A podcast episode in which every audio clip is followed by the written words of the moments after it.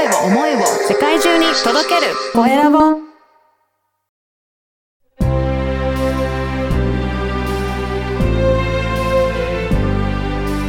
経営者の志こんにちは、コエラボの岡田です。今回は、おうちリトミック教育ナビゲーターの佐藤恵里さんにお話を伺いたいと思います。佐藤さん、よろしくお願いします。こんにちは。おうち教育、おうちリトミック教育ナビゲーターの佐藤恵里です。よろしくお願いいたしおます。願いします。このおうちリトミック教育ナビゲーターっていうのは、どんなことをされるのか、まずそこのあたり、えー教えていただけるでしょうか？はい。えっと、おうちリトミックっていうのはですね、えっと、まずリトミックっていうのが、えっと、音楽を使った教育法って言われてるんですけれども、はい。それって大体、あの、先生のもとに通って、うん。ピアノの先生がかいあの開催しているお教室に通ってやってみるっていうことは大半なんですが、はい。それをおうちリトミックっていうのは、ママがウクレレを使って、うん。お家でいつでもママが子供にやってあげられるっていうねことになります。じゃあ本当にご家庭でそういったリトミック教育を取り入れられるという、そういったプログラムなんですね。はい、そうなんです。ねえこれ佐藤さん何かやってみようかなと思ったきっかけってあるんですか？はい。私はですね、うんもともとあの、ずっと保育士として20年以上働いてきたんですけれども、うんちょっとあの、家庭の都合があって、うんまあ、勤務形態、えっ、と、フルタイムからパートに変えたりだったりとか、はい転職をするっていうことをちょっと繰り返さなきゃいけない状況があったんですね。うんで、そこでちょっとそんなフラフラしてるのがちょっと嫌になってしまって、はい。何か生活に合わせた仕事できないかなって思ってた時に、ちょ、たまたま Facebook の広告で、おおちリトミックに出会いまして、はい。はい。まずあの、保育士だったので、リトミックの良さっていうのは本当に十分よく知っていたんですが、まあ、私は残念ながらピアノが苦手だったもので、うんなかなかやってあげられなかったんですあね。うん。だけどあの、ウクレレでできるっていうところにすごく衝撃を受けてですね。はい。わ、何これ楽しそうと思って飛び込みました。そうなんですね。あ、じゃあ通常リトミックっていうと、やっぱりピアノで、あの、先生がやることが多いんですかね。そうなんですよ。もう本当に高度な技術がないと、まずできないものって感じなんですよね、リトミックって。はい。で、あの、佐藤さん自身は、ちょっとじゃあ、ウクレレはやったことあったんですか？私、ウクレレは全くやったことがなかったんです。じゃあそこに参加してみて、そこから習っていったっていうことなんですかね？そうなんです。あの、最初の、あの、広告でもですね、ウクレレコードなんと3つだけ覚えればできるっていうのがええあったので、まあ、それだったらできるかもと思って、はい。はい、やってみました。実際に習ってやってみてどうでした？ウクレレは。本当に簡単で、おう。3つだけ覚えればできるので、まあ、未だに3つしか弾けないんですけど、ははい、もう全然誰でもできると思います。ええそうなんですね。はい。今はどういったところで、その、リトミックやってらっしゃるんですか？そうですね。えっ、と、まず我が家で我が子にやってみたのが始まりなんですけど、はい、今、あの、オンラインを使って、うんあの、子育てにお悩みがあるママだったりだとか、子育てに不安があるママの、ママに対しての講座として行っております。そうなんですね。じゃあ、まずお子さんにやってみて、何か変化ってありましたか？はい。えっ、と、うちの娘はうん、小学校5年生の時におうちリトミック取り入れたんですけれども、うん。あの、それ、もう、ね、お結構大きくなってきたので、正直効果どうかなって思ってたところがあったんですけど、それでもすごく表現力が育ったりだとか、あと物事に対する集中力が育ったりだとか、あとは、えっ、と、私こういうの今日リトミックでやりたいんだけどっていうふうに意見を言ってくれるっていうことがあり、あの、育ちましたね。へえ。あとは、あの、我が家では寝る前10分間にやってるんですけれども、うんその時間、娘だけに向き合う時間を設けることで、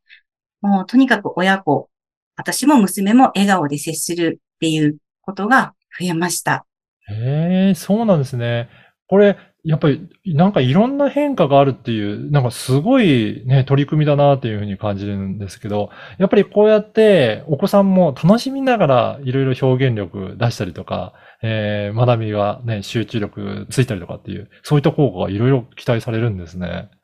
そうですね。まあ、リトミック自体本当に表現力とか想像力、運動能力、リズム感、集中力っていう、あの、人間の土台となる力を育てるっていうもともと素晴らしいものなんですけれどもはい、それプラスママがやってあげるということで愛情がしっかり伝わって、まあ、ウクレレの音色でも癒されるという効果があります。そうなんですね。佐藤さん自身どうですか？自分でやってみて、何かじご自身の変化ってありました？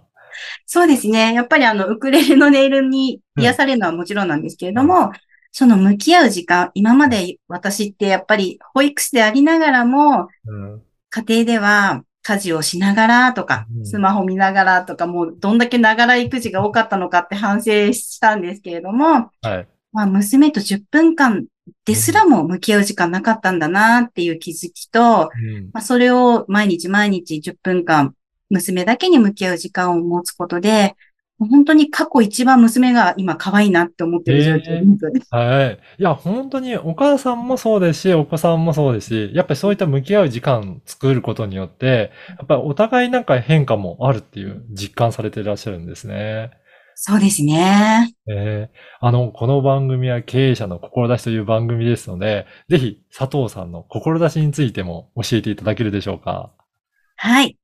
えっ、と、このオチリトミック教育はですね、あの、虐待児をゼロにしようという取り組みのもと、あの、活動されているものなんですけれども、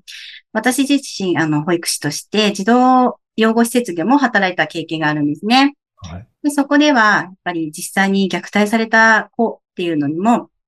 多く関わってきて、すごく子供たちもが苦しんでる姿っていうのも見てきました。と同時にですね、本当はママも虐待なんかしたくなかったし、本当はお家で仲良く子供と過ごしたかったっていう思いがやっぱりあるんですよね。うん。うん。で、児童養護施設以外でも、えっ、と、子育て支援だったりだとか、学童保育との現場でも、たくさんの子育ての悩みを聞いてきたんですけれども、やっぱり、その場でちょっとアドバイスできたとしても、その場しのぎになっちゃうんですよね。うん。で結局は、ママ自身の力ではい、お家の中で楽しく子育てできるスキルを身につけるっていうのが、やっぱり子育ての悩みだったりだとか、虐待を減らす近道だなと思っています。そうなんですね。やっぱりお母さんがそう言ってできるようになるっていうことがすごく大きくて、それが毎日毎日できて、お子さんと向き合う時間を作れるっていう、いや、これ素晴らしい取り組みなんですね。そうですね。もう、あのーしかもやらなきゃっていうよりは、はい楽しくて今日何しようって感じでできるので、うん。はい、なおさら素敵だと思います。ね、ねお子さんからもこれやりたいって言ってリクエストがあると、あ、じゃあ、おね、一緒に楽しんでできるっていう様子もいいですよね。うんうん、そうですね。やっぱりリトミックのことに関して親子で話す会話の時間も増えると思いますので、うん。はい、すごくいいと思います。ね。これ今は、あれですかね、体験できるようななんか講座とかもやってらっしゃるんですか？はい、えっと、講座も開催しているんですけれども、うん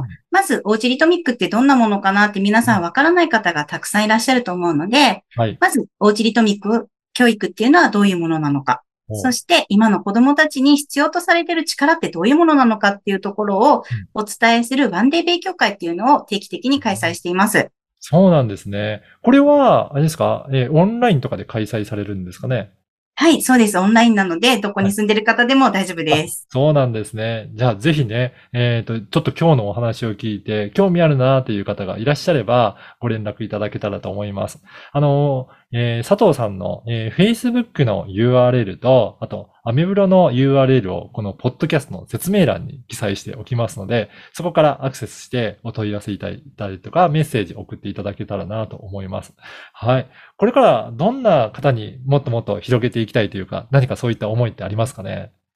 そうですね。やっぱり子育てって何かしら悩みって尽きないと思うんですけれども、うん。子供を産んだ時って、もういろんな夢があって、はい。楽しく子供と過ごしたいだとか、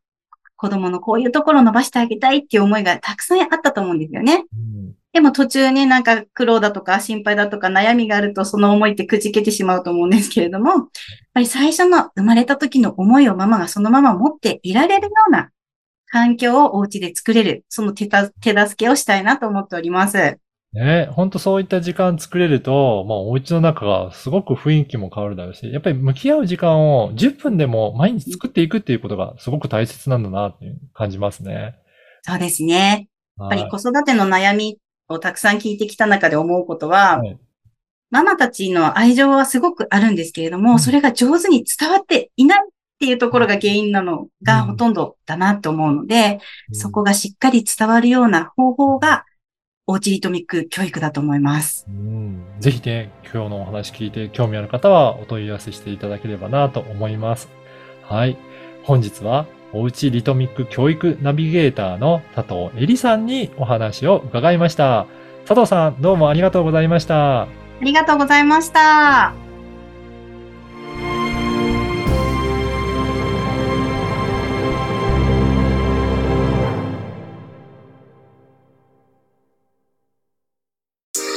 声を思いを世界中に届けるコエラボ